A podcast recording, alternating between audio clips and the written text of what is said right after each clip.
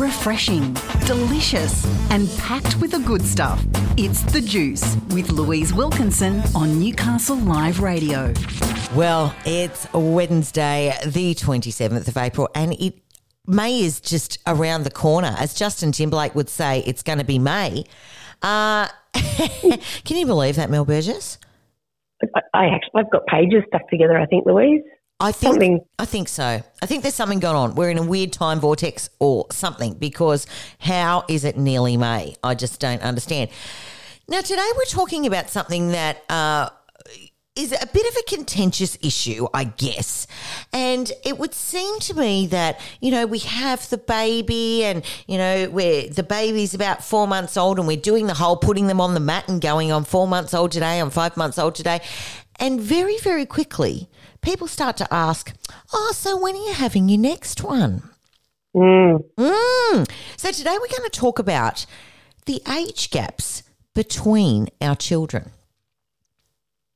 It's it's an important um, consideration for how we cater to that. No matter what um, age gaps we've got, there's some things that can help run with Yeah. kids that are close together, kids that are really well spaced, and yeah, let's let's talk that through so that parents have got the chance to yeah reflect on what they're doing that's that's working Yeah. and pick up some tips for um, yeah making life easier. We need more flow.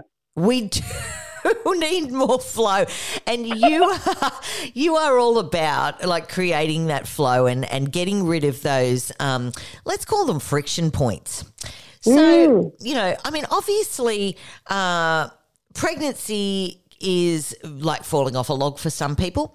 It's not like falling off a log for other people. And but there's certainly, I guess, the conversation usually comes up, you know, after marriage or whatever it is you know, how many kids do you want? When do you want them?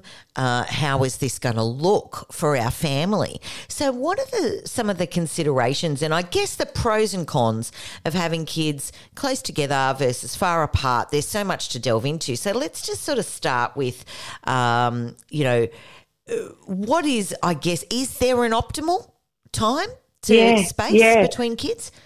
Well, that's you know we would love that, wouldn't we? And we would love um, both to know what that is, except that it's different because people's situations are so unique. That the sorts of things that families are going through at particular times kids are born influence, you know, how much um, bandwidth they've got to to meet the children and their own needs. Yes. Um, what's what's one key thing is to if we start at the very beginning, how many kids do we want?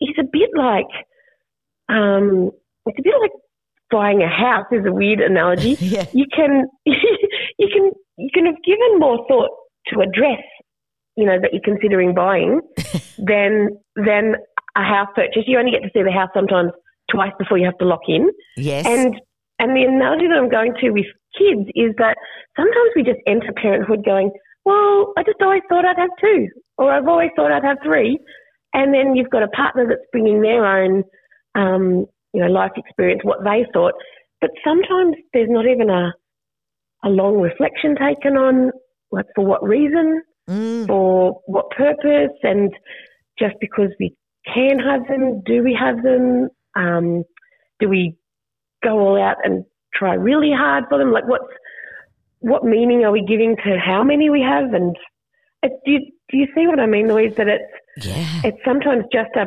it's just an assumption that um, yeah we were one of three and we'd like our kids to have two friends, but you can't you, you can't guarantee they'll come along or that they'll even be close in Yeah, yeah. Well, relationship or age.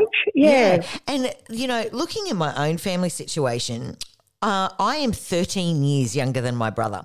So there are there are actually pictures of my brother having a house party um, a, as an 18 year old and, you know, with a beer on, on um, in one hand and me in the other.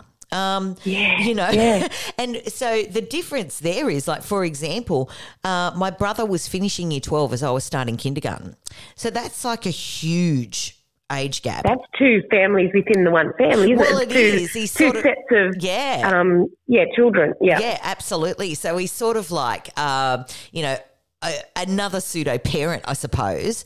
Uh, not Yep. not so much as we've got older. Um, we're sort of more siblings now than I think we ever were. But you know, he was, you know, he was. God love him. I mean, what a legend. He was 16 years old playing hide and seek with his three year old sister, and um, Yeah. you know, so there's that age gap. But when he had his kids, he had his first daughter, and then 10 months later, they had their second.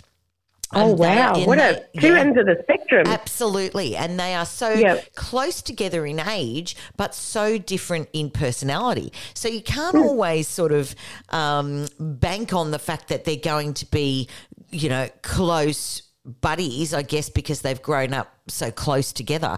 It's re- it's a really interesting dynamic. And Yeah. um, yeah, yeah. and what did you like about him being so much older than you?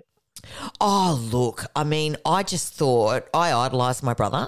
And Hmm. yeah, at four years old, I thought that Kiss was the best band in the world Ah, because yes. yeah, he was he was going to the Kiss concert in Sydney, I remember, and I cried for two days because I wasn't allowed to go.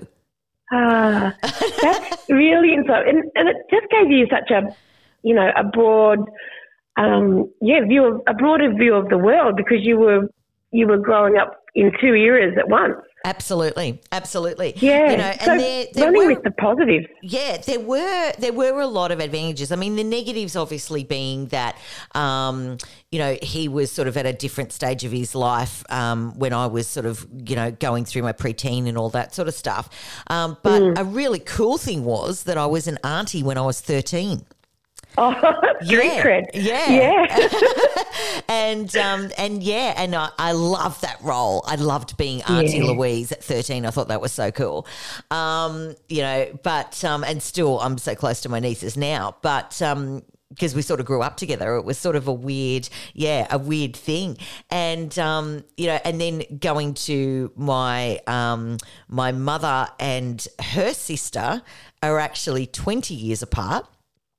Oh, Yes, 20 years apart. Um, and so my brother and my auntie are only three years apart. oh, wow! And Mm. we got so much more of that in the olden Yes. days, didn't we? I mean, these days we tend to be like we might be at uni, starting work life, establishing some maternity leave before we start families, and then there's that crank out period Yes. where I've noticed in my generation everyone's siblings were three years Yes. like um, space, and it's two now or less. yes. Um, and so there's, yeah, there's just a, a difference. And the village that kids have tends to be much more focused on the other kids around them being of the same age. We've even, in our childcare settings, moved. My kids were able to be in a family grouping um, room, so they were in the same Mm. um, in the same room. Whereas now they, even at that facility, have moved it to all the four-year-olds together and all the three-year-olds together. And Yes, yeah. Um, the- and the they, have, Lily. they have different rooms and they graduate to a different room. Yeah. And, and what I've been noticing is that parents um, are getting really um, rigid and stuck in the thinking that they need um, their kids to socialise with kids of exactly the same age, Yes. um, and that they will learn bad habits from older kids, or that they won't be um, stimulated or challenged enough by being with the younger kids, which um, you know is its own concern. But there's so many advantages to um, there being kids moving in tribes of multi-aged, um, you know, like in the playing in the, the street, they the way they did in, yes. you know, like they sometimes doing cul-de-sacs now, but is less less so. Exactly right. You know Um, There's what? so much Yeah. goodness in that. Yeah. There really is, and and it's it goes back to how we were actually how our societies used to function. As you say, tribal. The elders helped the younger people. Um, Yeah. They passed on their wisdom. Um, the the younger people learnt from the from the older people. There is so many advantages to mixing those ages up. Um, and you're right. We kind of, as parents now, I guess, orchestrate um, who our children interact with, I guess, a bit. Yeah, and we, we like we we do random things around that. So I've I've been in the company of lots of parents personally or heard stories through my work where they're worried that they're going on, say, a camping trip or even, you know, to catch up at Blackbutt with some other families, and one child will get to bring the iPad because there won't be anyone their age to play with, Yeah. which is like totally a um like a new phenomenon, right? Because yeah. we we used to just assumed that yeah the kids would cross pollinate and we we increasingly have trouble seeing our kids uncomfortable Mm, um, lately and Yes. um, we can overdo the reassurance of that or you know letting them know they can stay home because there won't be anyone for them um, yes. And the more of that we do the less skilled they are in um, yeah hanging across the age groups 100% right. That is an absolute truth bomb right there, Mel. We might take a break, and when we come back, we'll talk about uh, close together and far apart and the disadvantages and advantages to both. Mel Burgess from Love Parenting joins us for Raising Wildlings on the Juice.